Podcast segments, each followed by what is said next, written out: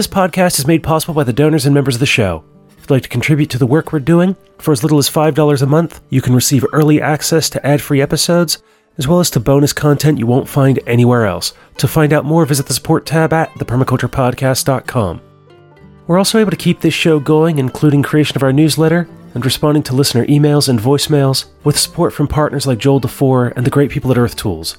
If you're a small scale professional market gardener, permaculture practitioner, or farmer, you'll love their line of walk behind tractors, implements, and parts from manufacturers like BCS and Grillo. If you're a gardener, check out their full line of high quality hand tools, including hoes, shovels, and spades from DeWit, SHW, Barnell, and more. I chose to partner with Earth Tools because they're owned and operated by a small scale farmer and his family. With their hands on experience and understanding the tools we need on our farms and in our gardens, they make high quality tools accessible to everyone. If you're getting ready for spring planting and need to add a couple of tools to your collection, now's the time, and Earth Tools is the company to order from. Find out more about their complete line of tractors and tools at earthtools.com. This is the Permaculture Podcast. I'm Scott Mann, and you're listening to episode 1704 Place Based Education and the Institute of Permaculture Education for Children place based education, and the Institute of Permaculture Education for Children. My friend Jen Mendez of PermieKids sits in the host seat to talk with Matt Bibeau of IPEC about what it's like to run an alternative, nature based, place oriented school. This is the first of a two part conversation framed around the five zones of service and action for place based social organizations. In this half, Matt provides an introduction to himself and his work as an educator, how he left a dream of working for the Park Service to go back and study sustainable education, and then, along with his wife Kelly Hogan, started the Mother Earth School. Now, several years ago, I interviewed Kelly, so I'll include a link to that interview in the show notes. And I've really been looking forward to this conversation because I've been chasing Matt off and on for an interview. And I'm glad that Jen had the chance to sit down and talk with him. But after that introduction, Matt and Jen talk about Zone 1, the living laboratory, which includes the actions, efforts, and people that are taking place at Jean's Farm, the physical location that houses the Mother Earth School, and some of the work of IPEC. Then they move into Zone 2, which is demonstrating the living laboratory, which is how they work with groups in their local environment, whether that means in the Portland area, where Jean's farm is, or if the team from IPEC is traveling somewhere, to ensure that they have a good and inclusive infrastructure for their educational practices. This also helps them then to scale as needed and as appropriate the technology necessary to deliver on the needs of the student wherever they happen to be. As someone with a background in environmental education, steeped in the work of David Orr, David Sobel, having read and been inspired by Last Child in the Woods by Richard Louv, this is a good place to start for considering how, as an educator or as a parent, we can include the natural environment in teaching our children, as well as what we can do to integrate our community and the others around us to provide a very holistic approach to teaching future generations. But before I say more about that, let's get on with Matt and Jen, and I'll join you again afterwards. Hi, this is Jen from PermieKids, and today I'm talking with Matt Bibeau from the Institute of Permaculture Education for Children, IPEC. And I'm really excited to be recording this with him to be able to share it through Scott Mann and the Permaculture Podcast and talk a little bit about the five zones of service and action for place based and social organizations. And the idea that we have to ask ourselves a question when it comes to the work that we do.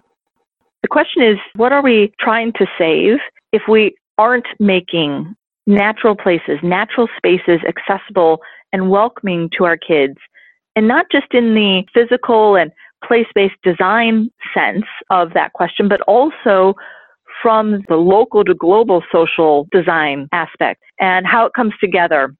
So, Matt, thank you for joining me for a conversation today and doing this recording. I would love to have you share a little bit about yourself and then also a little bit about the Institute of Permaculture Education for Children. Great. Thanks so much, Jen. Really appreciate that the experience that I had was that on several occasions now, and my nieces they're they're getting a little bit older, and so they can describe it a little bit more to me now. There's a, a ceanothus bush out in front of my mom's house in Vermont that they love to climb underneath, and it was first the uh, my older niece who showed me this place, and I felt really, really honored to be invited into there. And in all honesty, at first, I was doing something else, and I was like, okay, she wants me to do what now? Uh, she's like, Uncle Matt, Uncle Matt, come. Like, I want to I want to show you the jungle. And so, somewhat reluctantly, I put down what I was doing. I was like, okay, Leah, you can show me. And I'm so glad I did that because she shared with me one of the most special things in her life, one of the most special places that she knows. And we climb underneath, and everything just kind of slows down. And I can see just in her eyes, she's really engaged. Her senses are really elevated. And she's just so thrilled to be showing me this place where you can see out, but you really can't see in. And I was instantly transported to my childhood experience of having that almost exact same type of place.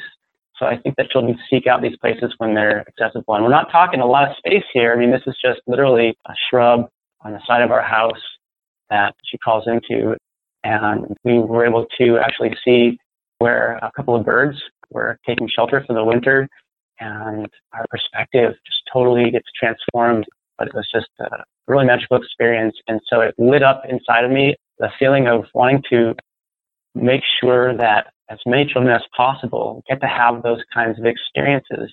And if they don't have them at home, I feel a sense of responsibility to help them find those places as close to where they live as possible. From my earliest memory, I've just had a really deep fondness for finding little spots in nature. Uh, one of my earliest memories is actually this little area in the side yard of the first house I lived in in Springfield, Massachusetts. Uh, we didn't have a huge yard and it was in the city, but I could kind of crawl into this little brambly area and have a refuge. It was a special place.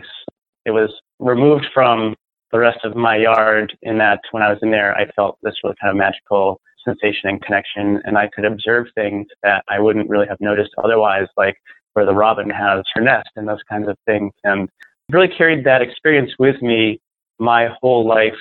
The process of determining what I'm going to do with a career and uh, as a professional, as an adult, has really always turned back to what brings me joy and what has brought me joy throughout my life has been finding these places in nature. And so my background is in environmental science and in place-based education, in sustainable education.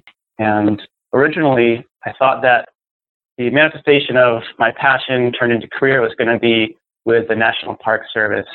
I've shared in other interviews that my favorite book of all time was My Side of the Mountain, and really felt connected to the character in that story and this sense of being more a part of nature and being free from a lot of the challenges and struggles of the not just home life in a sense, but more of like being outside and noticing all that's happening around you, finding ways to meet your own needs. And I think the, the sort of grown up version of that desire with me has really translated into recognizing the importance and value of connection with other people.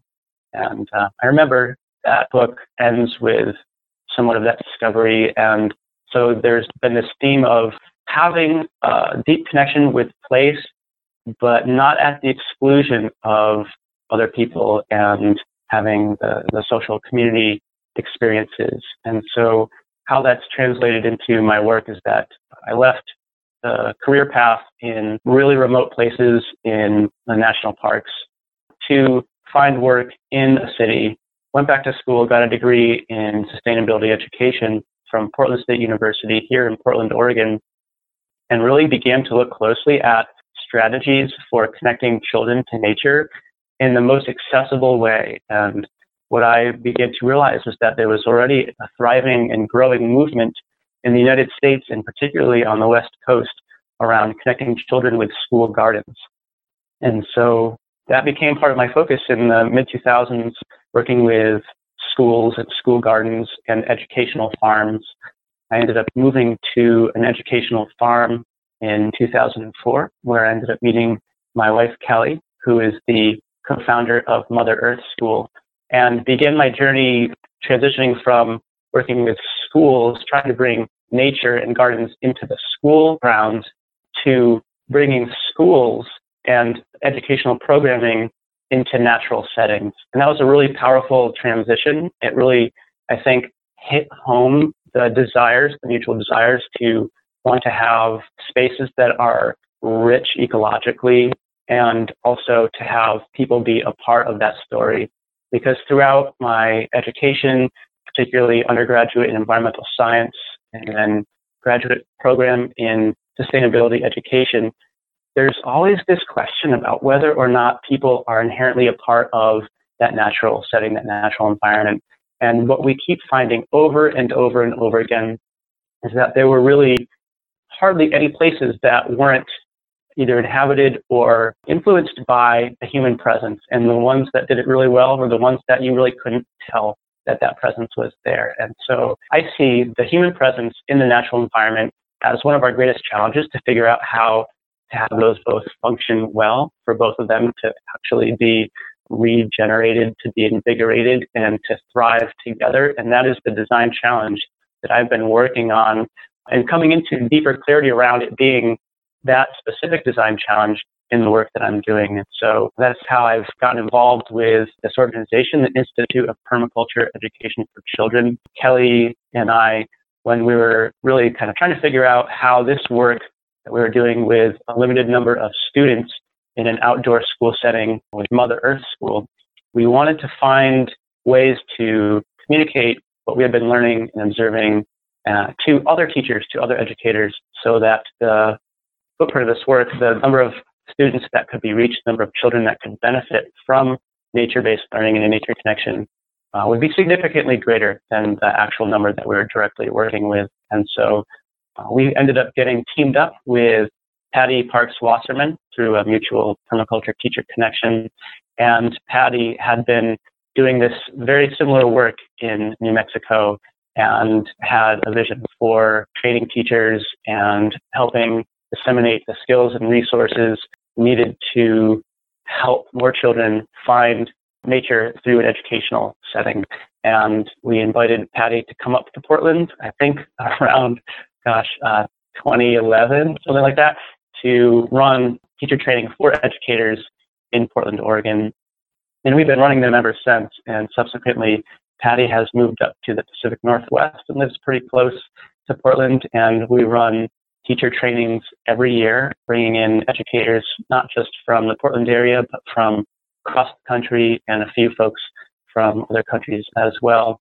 And we also are managing an educational farm named Jean's Farm, where I work as my primary focus on maintaining the grounds and essentially being the land steward and improving the site to increase its value both ecologically and as an educational setting.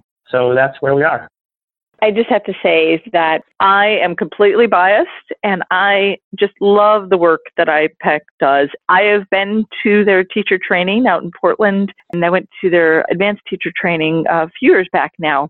One of the things that I found really exciting and one of the reasons why I wanted to stay connected with IPEC, I wanted to support what you guys are doing. And, and now, again, for full transparency, I'm part of the board, is because I found what you do to be absolutely magical.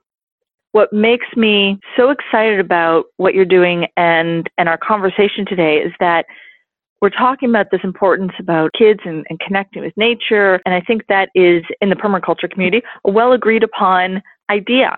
But what you guys bring into it is the thinking about how you can reach more children through your teacher education programs and you do it in a way where adults are finding that special connection with nature. With Jean's Farm, which is where your teacher training programs take place, or many of them. You do travel and, and do them other places, but the one I went to was there, and you walked into that experience, that place, and it was like I was able to transform and I was able to reconnect with that childlike wonder, that awe about the world around me. And I think that's something that's really important that as adults, we need that playful exploration and connection and to continue that as well. Yeah, for sure. So uh, my family, a lot of my family lives now in Vermont, in southern Vermont, and I have so much love for my two nieces. I don't have children of my own. I'm a stepfather. I've worked in the field of education for a long time, from being a, a babysitter to uh, working in a boys' home to being like a job coach and a life coach, lots of social type jobs that I've woven in and out of other environmental jobs that I've had. But when I go back to Vermont to visit my family and I see the joy and excitement that my two young nieces have, I'm really reminded why this work is so essential and really reminded that for a lot of people, their early childhood experiences are so formative in what they're doing. And so much, I think, of what becomes struggle later in life, I attribute that partly to not having that connection to nature because nature is a nurturing force. And obviously, there's many different scales of that. So I'm not romanticizing or over glorifying wild places too much, but the point being that developing a comfort and familiarity with little wild places, uh, wild from the age that you're at in this case, that I think creates young adults and adults that want to go back to those places to relive that feeling, that sensation of being connected and in some cases just having some peace and quiet. In other, in other cases, it's to shift your senses. So part of the reason why I decided to put my career in the national parks to rest and move to the cities that we know that now more than half of the world's population lives in cities. The cities have some particular uh, constraints. People tend to not think of cities as being wild or ecologically rich, but I'll tell you it's true that you can find nature really anywhere.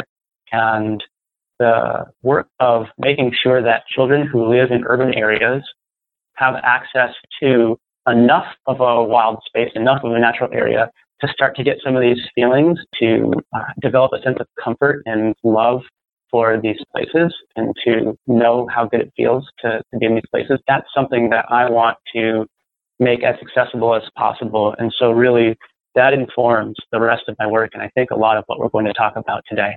Children's just natural wonderment and gosh, they look around and everything is just awesome when you see it through a child's eyes, and if you can remember back, many people are able to think back and, and recall and have those experiences. Many people who are involved in this type of work, and like you relayed, that has been something that stuck with you. That sense of finding your joy and your bliss being a critical driver in then what you do and, and that that early experience and be able to have that connection to place, but not just helping children have access to those places, that's a piece of it. But if you don't have the social network of intergenerational people around these children that honor and value that and support carving out the time to be able to have those experiences, the place can be there and it still may not be fully experienced. And so the work that you and, and IPEC are doing, combining these things, the idea of place based and social organizations and how there's a tie there. And I would love to hear a little bit more about what's happening on Jean's farm since it has been a couple years since I've been there. And I think that you offer a really interesting perspective being an organization that has a farm, has this special place that you can help cultivate and make it into quote unquote a jungle for those children, for the schools that come and visit, for the adults that come for your courses as well. They, they need that jungle to explore. Having that space, having that place to be able to, to do that is really amazing and incredible. I would love to hear a little bit more about what you are doing to make that a special place. And maybe that can help us talk a little bit about the five zones of service and action. Yeah, sure. And so I really consider the farm the zone one of the work that we do in IPEC because it is it is the place that grounds us. It's where we're able to practice our work and really develop for ourselves a sense of best practice and invite people in. So just a little bit uh, on Jean's farm, since we are talking about the work of connecting children to nature in urban settings, Jean's farm is in the city of Portland and the land that makes up Jean's farm has been preserved by Steve Johnson, who's the current owner, and uh, generations before him, his family members. His family has lived on that land for probably getting close to 140 years, and they know the land really intimately. And so Steve and I, when we first met, uh, we shared an instant connection around, among other things, being raised with a lot of exposure to nature for him. I was being able to explore the farm and the creek, and back then there were a lot more fish in the creek. He has sought to preserve that and recognized that while he can do a lot of work on his own land there to keep it uh, an ecologically thriving place, there are also other forces that impact that literally upstream the industry along Johnson Creek in the 60s and early 70s had gotten so bad that the majority of the, the life in the creek had died. And so Steve took the initiative to bring together a group of people that were focused on basically bringing the, the creek back to life. And part of what they did was to create the, an organization that was the precursor to what's now the Johnson Creek Watershed Council. And it's really awesome that um, there are a number of waterways, not just in Portland, but all over the country that have organizations that are focusing specifically on, on that location. And so I see Jean's Farm as this sort of interesting case because it's had a, a land steward and, and before Steve Johnson, you know, generations in his family that have been preserving this space in the city. It's rare to have an intact place like Jean's Farm in an urban environment. So I feel a really strong sense of responsibility when I do have access to one to do as good of a job as possible to keep all of the areas that we're wanting to focus on as alive as possible. And that includes not just the ecology, but again, also the, the human aspect of it, how that land helps people deepen their connection to land so that wherever they may go, in their life, they've developed something there that maybe it continues to express itself. And so uh, my first involvement with Jean's Farm was actually in about 2005. Uh, Steve Johnson's mother had recently passed away, and the graduate program that I was involved in at Portland State University had leased the land to run its educational farm program, which I was getting involved in at the time. And so the farm was named after Steve's mother. Her name is Jean. And Jean's farm initially was serving public schools in the city of Portland through some work with Portland State University to make sure that in addition to having a school garden at area schools, these children also had access to an area that's sort of like the next zone out in terms of its size and what's happening there. So school grounds tend to be a little bit limited. Having a school garden is a really great activator for getting more engaged in the outside areas of the school. And some schools are doing more with orchards or food forests. But at Jean's Farm, you know, we have chickens, we have a, a good portion, a couple of acres of the land are a forested wetland, and the creek flows right by there. And so there's a lot going on. So we can look at food and food systems, we can look at watershed and watershed health, forest and forest ecology and all these areas. It's really potent right there. And over the years, a couple of other organizations leased the farm, and we're actively farming it mostly through a CSA. Steve Johnson actually says that one of the first CSAs in Portland happened on this land before it was named Jean's Farm. One of the persons who helped usher this kind of new chapter into what's happening at Jean's Farm, his name is Mark Boucher Colbert who I really respect and I also went to college with at Portland State. He helped kind of reclaim some of the overgrowth on the farm from years of it not being really used or tended on that section to kind of getting it back to an active farm. With my background in environmental science and having a lot of friends who are in ecological restoration fields, there's uh, a bit of a tension that I want to name that exists between these sort of two perspectives on what's best for the land. And I feel like Jean's Farm is a really important place in this conversation because the surrounding areas, the Johns Creek watershed, are managed and the people are doing great work to try to make sure that this is a thriving wildlife corridor and there's a bike path and walking path that runs along it. And I see hawks and eagles and heron coming up and down this waterway all the time, coming in maybe from the Willamette River. And so it is really thriving ecological place.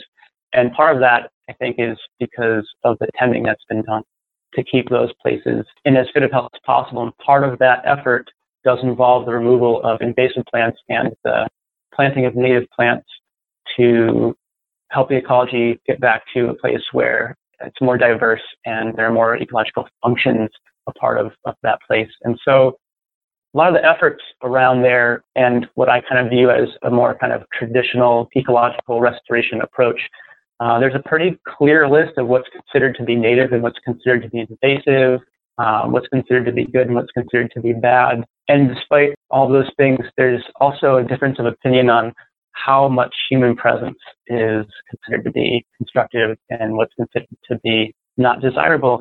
And so, in a lot of cases, a lot of these areas that are off the trail, it's discouraged uh, exploring them. And you know, there there is an impact to humans interacting with the environment, and, and we know that.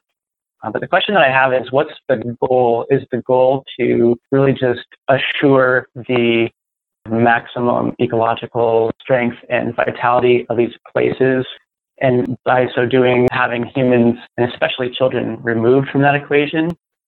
Or is it serving perhaps the highest function when we're actively finding ways for children to engage in those places and not just along the trail? I'm not talking like a walking tour with the signage. I'm talking about getting underneath the tree and climbing the tree and checking out the plants and you know, playing in the stream bank, getting into the creek and experiencing that place.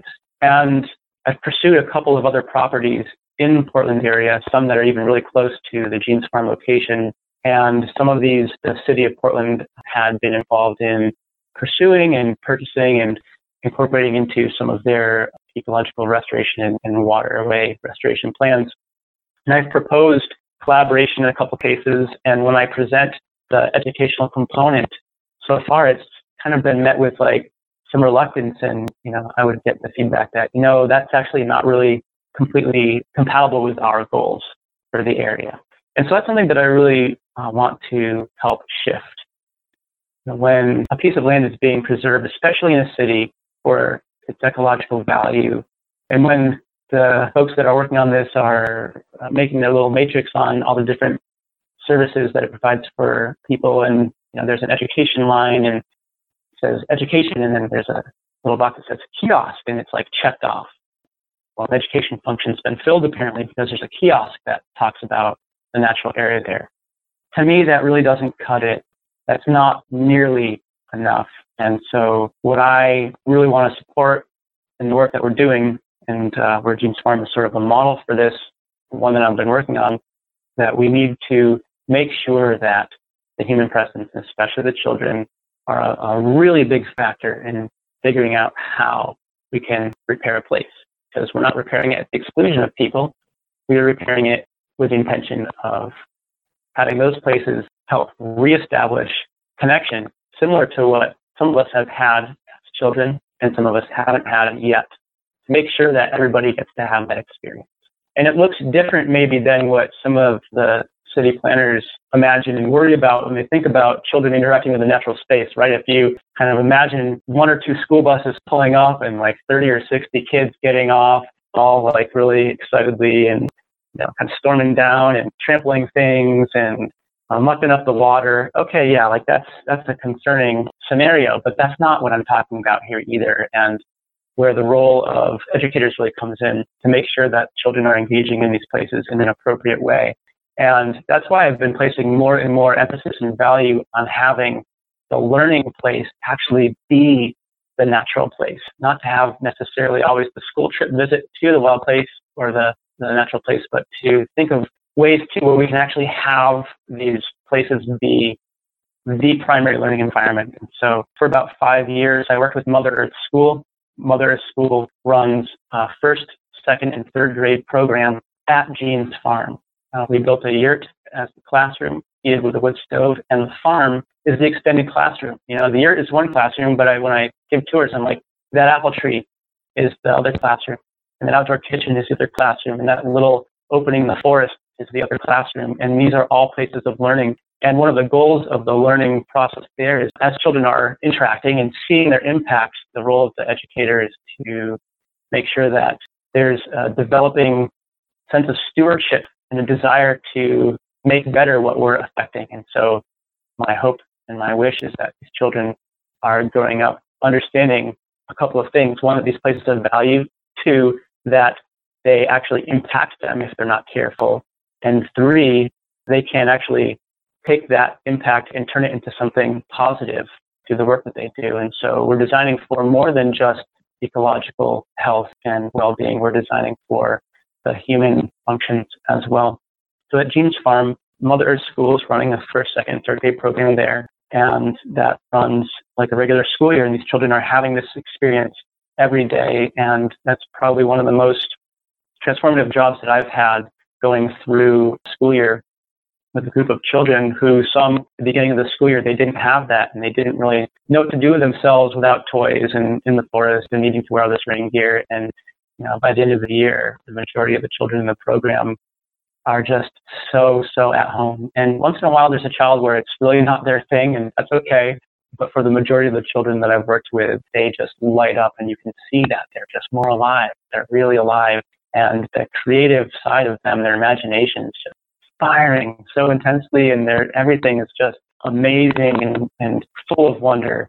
And when I see that in children, it kind of re-stimulates that wonder and that excitement in me. And so I just want to make sure that we're keeping this going. And so my role now, Kelly and I transitioned out of Mother Earth School to really breathe more life into some of the um, wider zones. But since we're still on Jean's Farm here, Jean's Farm, uh, which is leased by the Institute of Permaculture Education for Children. We have a number of things happening there, and Mother Earth Schools program is one of them. Uh, we also bring in public school groups. Uh, it hasn't been as frequent lately, but I'm really wanting to get that program going a little bit more, kind of like what it used to be, because I really want to make sure that public school children have access to places like that. And it's best when we have a developed relationship or uh, the same class coming down two, three times a season, maybe in the spring and the fall, so that children have not just enough exposure there to notice their impact and actually kind of settle into the setting and context where they are, um, but to also get to see the change throughout the seasons and most ideally see that change year to year as well so that they begin to develop a sense of cyclical time and just get out of the sort of linear mentality of things, which I think is really important also.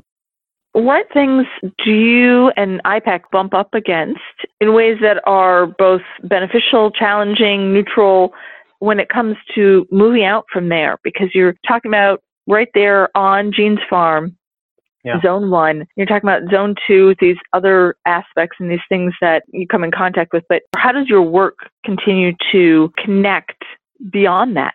Well, I think uh, as you mentioned, that it's important to realize that in the case of Jean's Farm, it's surrounded by residential homes. So there are some constraints to running a program down there. And so some of the considerations certainly for a place-based program like that are that it's actually really difficult. There are a lot of invisible structures and also sometimes folks that really don't want to hear the sound of children going from down the hill in their backyard, in the case at Jean's Farm. And so relationship building really essential for being able to continue the work that we're doing. We're really mindful of our impact on our neighbors. One of our neighbors purchased a share from our CSA this year, and that was really great to have that connection and to be providing for someone that lives in the immediate area.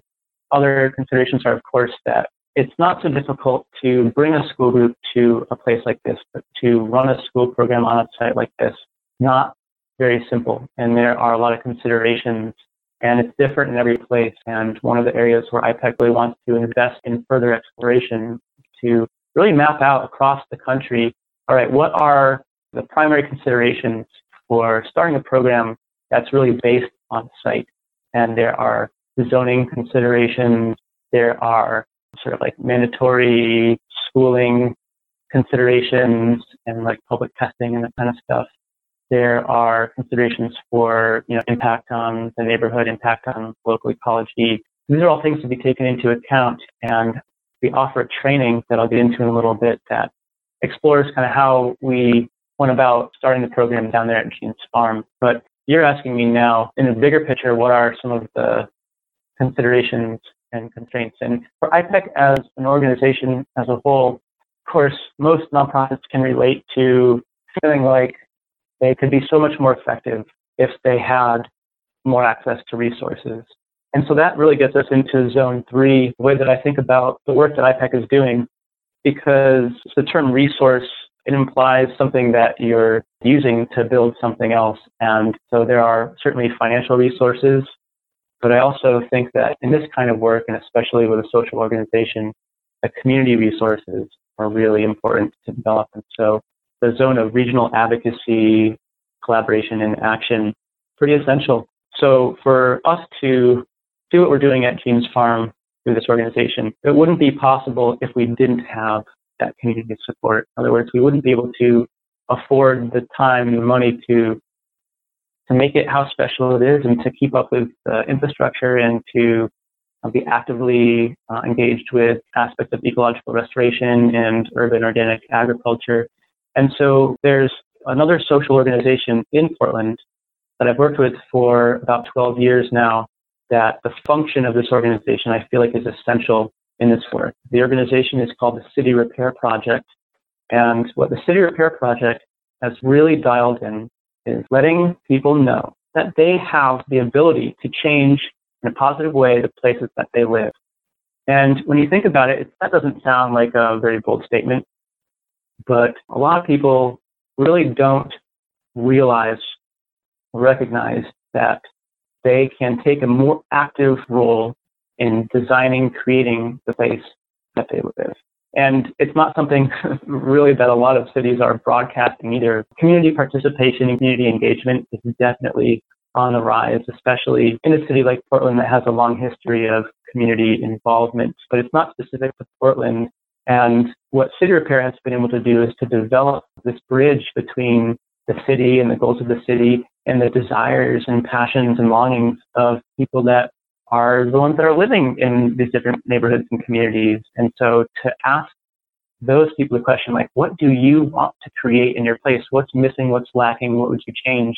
And then to provide resources and guidance to go through the process of forming an idea, sharing it with other neighbors, developing some critical mass so that it's a shared value where you live, getting resources for actual building if what you're going to be doing is an actual physical change, fundraising locally, having potlucks, navigating the city permitting process if it's going to require a permit, and then the actual building phase and being connected with building experts or design experts, not to come in and do it for you, but to really teach as they go.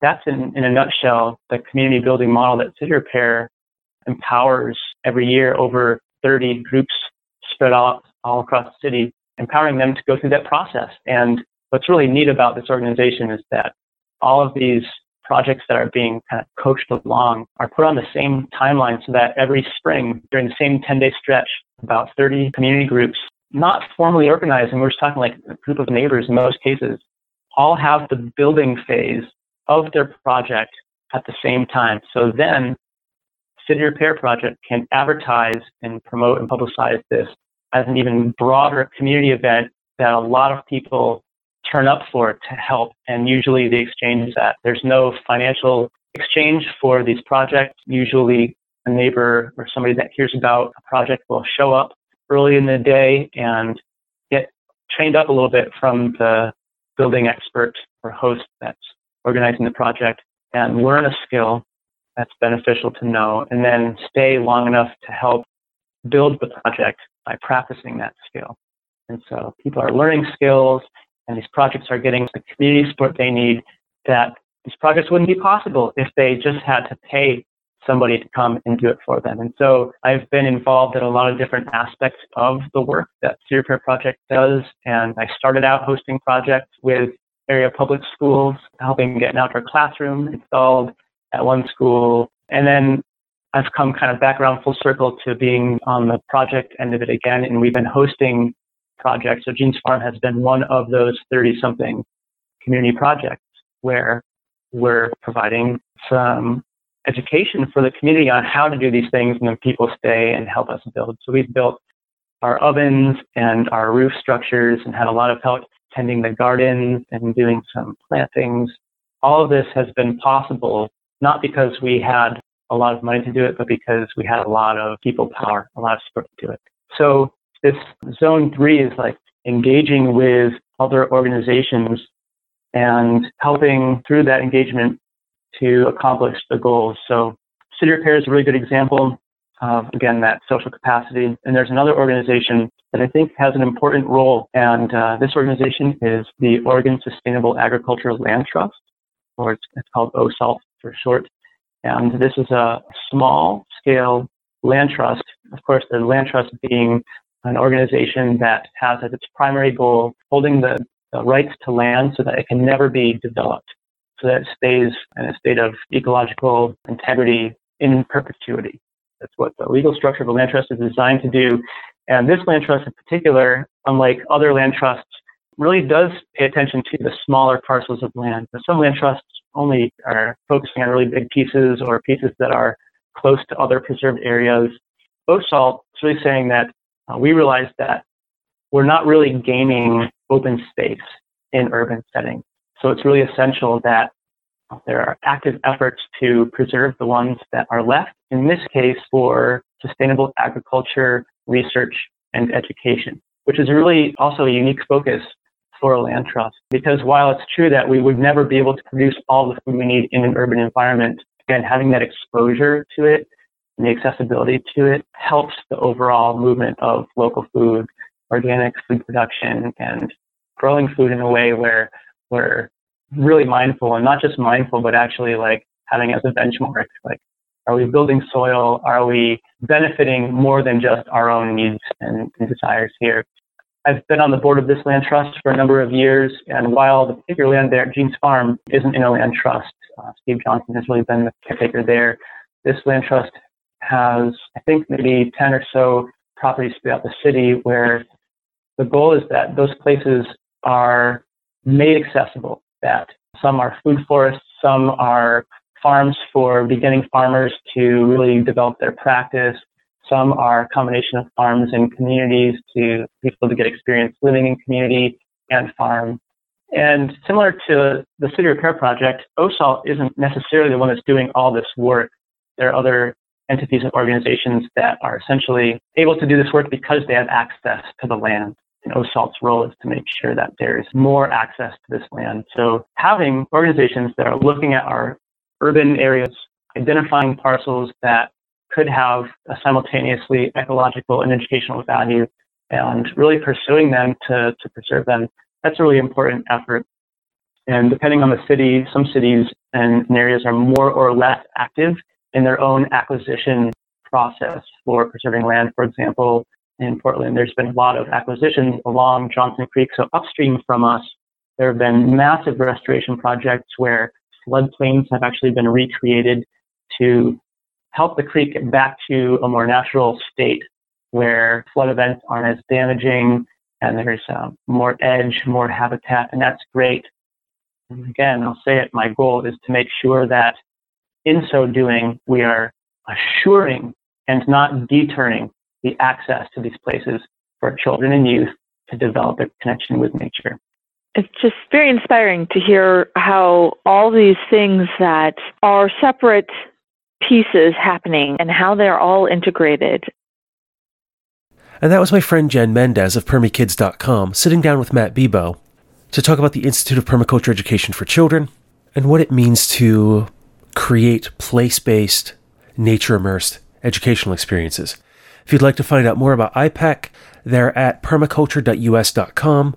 If you'd like to donate to their efforts to help them continue to expand these kinds of programs and reach more families and teachers, including their teacher trainings for permaculture practitioners, there's a link in the show notes to a Facebook fundraiser that they currently have going on. Or if you use PayPal, you can reach them directly at paypal.me forward slash IPEC. What stands out for me from this conversation between Matt and Jen is just how fundamental early childhood experiences are for creating a lifelong love of nature. I know that I had that happen within my own life because I grew up outside all the time, camping, playing in the fields, doing some things that I shouldn't have with my friends, as we would build forts wherever we could and spend all kinds of time being creative and trying different things. And my personal experiences were reflected further in discussions during my program at Slippery Rock University. And one of the questions that we had was when did we arrive at this love of nature? And for most of us, there were 88 people in the program at the time whose responses I had access to. I only remember four or five who did not have experiences before the age of 10 that had turned them on to this love of nature and this desire to be outside, even working corporate jobs and inside for most of their adult lives. On reflection, they still cared about what it was that was going on around them, about the world at large, about endangered species, about access to wild places. All of that was included in the conversation. And as I say, almost universally, this happens sometime in childhood. And so I think that programs like what IPEC is doing, what Mother Earth School, the forest schools in Europe, and some of those others that are emerging here in the United States play a vital role in helping children and adults, as a result, to become engaged in the world around us. And that it's important that we get outside, get to our parks, and spend time in green spaces. And green spaces are one of those things where I think that as permaculture practitioners, separate from being parents or educators, we can really help this kind of a movement because we can create forests in urban environments. We can help create gardens at schools or in backyards and make them open and inviting to others in our community. It gives us an opportunity in ways to create magic and magical experiences for people because of what it is that we already do in caring for Earth, ourselves, and each other. Through the literature that we have to create food forests or plant native gardens, we have all these opportunities available where we can make a difference just by getting our hands dirty and to invite others in. And as I say, it was one of those things for me to have experiences as a child. But another program that I think that's really important is the various educational opportunities that are available through our state parks, especially the ones, as Matt said, you know, you put up a kiosk and you can check the educational box because there's something with information. There are a ton of programs that don't depend on a kiosk, but rather have a human being running them and sharing their knowledge with visitors. Freely available or inexpensive for families or school groups or homeschoolers to participate in through our different parks and recreation departments. Here, where I am in central Pennsylvania, we have a county wide organization that has a calendar that's constantly full of different events, from heritage and history days to animal discovery events, and then also something else that's really interesting for me in Pennsylvania that I'd like to know more about if you have something similar where you are is we have state naturalists which are actually state park employees whose entire job is to generate educational programs to be held in the different parks. Our local fellow, Ben, holds all kinds of stream walks where you can go and get a little wet and muddy to collect different animal specimens and talk about what it is that we find and why they live there, which gives a very broad ecological discovery, even though we're, you know, catching salamanders and tadpoles and things, which are all returned to the water after they're collected. We also do salamander surveys, where we go and collect salamanders and then do a tally of what different species we caught and how many of each to get an idea of which ones are in the area and what their health is. There are butterfly walks, again, doing catch and release to identify the different butterflies are in the area and at the same time to talk about what host species they're on and I really like that program in particular because Ben holds that several times through the year at the same park. So if you go multiple times, you will get to see different butterflies through different times of the year. And all of that stuff is out there if we're interested in it. And I think it's a great place for anybody, whether we're permaculture practitioners, parents, educators, to go to these programs. Go show your support so that funding continues to be available for those kinds of programs and activities and because you can learn quite a good bit. And if you're ever looking for a program as a permaculture practitioner for you to get involved in so that you can learn more, like IPEC and what they're doing through their teacher trainings, if you're looking for educational materials for programs that you want to develop, or if you're a homeschooling family looking for materials to meet your science requirements, or if you're looking for programs that you can take your friends and family and children to, get in touch. I have a lot of resources available through different contacts, such as Jen Mendez, the folks at the Institute of Permaculture Education for Children, and everyone else all over the world. and I'm really happy to help connect you with any of those that I can.